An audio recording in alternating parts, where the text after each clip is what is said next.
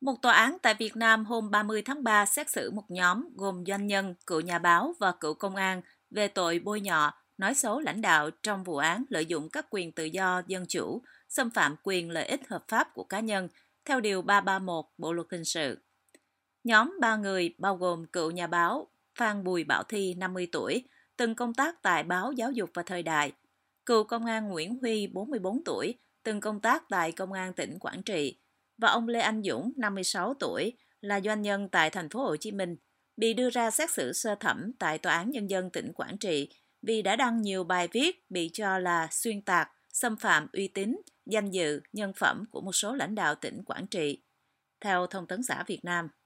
các bị hại trong vụ án đều là lãnh đạo, nguyên lãnh đạo của tỉnh, bao gồm ông Nguyễn Văn Hùng, Bí thư tỉnh ủy, Chủ tịch Hội đồng Nhân dân tỉnh, hiện đang giữ chức vụ Bộ trưởng Bộ Văn hóa, Thể thao và Du lịch,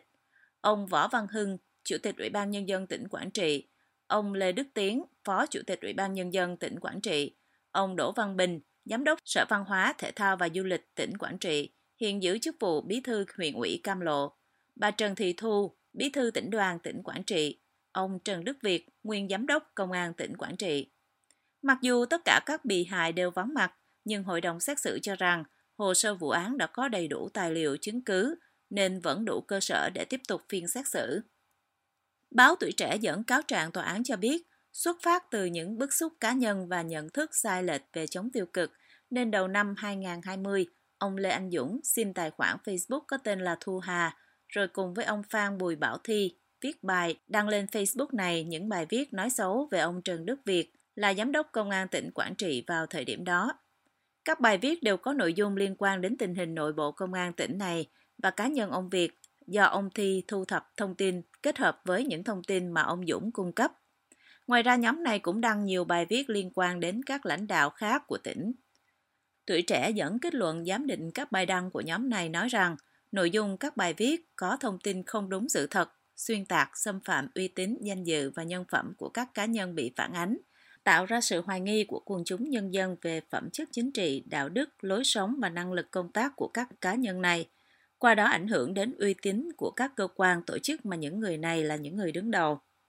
Tuy nhiên, kết quả điều tra bổ sung của cơ quan an ninh điều tra công an tỉnh Quảng Trị cho biết thêm rằng những nội dung mà nhóm này đăng lên mạng xã hội đều là do thu thập được từ nhiều nguồn khác nhau, chứ không phải do họ tự bịa đặt ra và không xác định được độ xác thực của các thông tin này nên không đủ yếu tố cấu thành tội vu khống.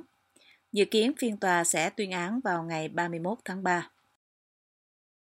Bộ Thông tin và Truyền thông Việt Nam hôm 29 tháng 3 cho biết đã có hơn 3.200 bài viết và video bị gỡ bỏ trên các trang mạng xã hội như Facebook, YouTube trong quý đầu tiên của năm vì bị cho là chứa thông tin sai lệch và vi phạm pháp luật Việt Nam.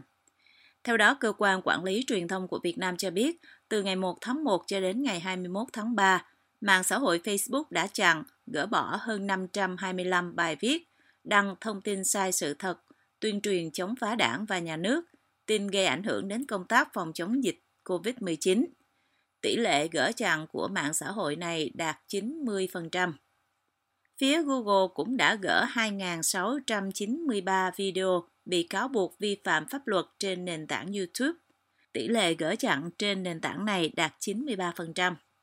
Bộ Thông tin Truyền thông nói, những thông tin tiêu cực trên không gian mạng trong tháng 3 này có chiều hướng gia tăng so với tháng trước, với tỷ lệ thông tin tiêu cực là 3,6%, tăng 0,2% so với tháng trước.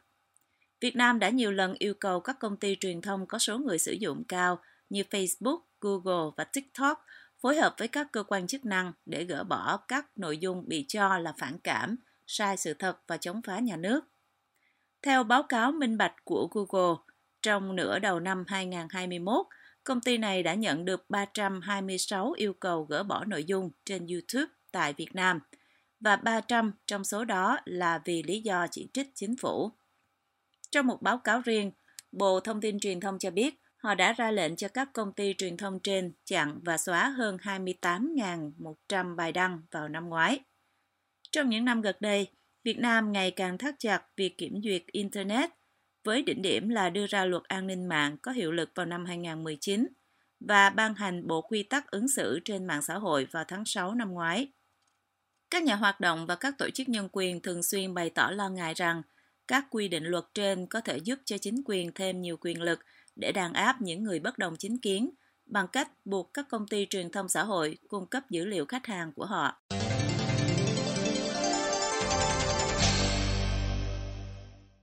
Đại sứ quán Hoa Kỳ ở Việt Nam hôm 30 tháng 3 cho biết rằng quan chức hai nước đã tiến hành cuộc trao đổi gọi là Đối thoại Vũ trụ Dân sự Hoa Kỳ Việt Nam lần thứ ba. Theo cơ quan ngoại giao này, cuộc họp trực tuyến diễn ra từ ngày 22 tới 24 tháng 3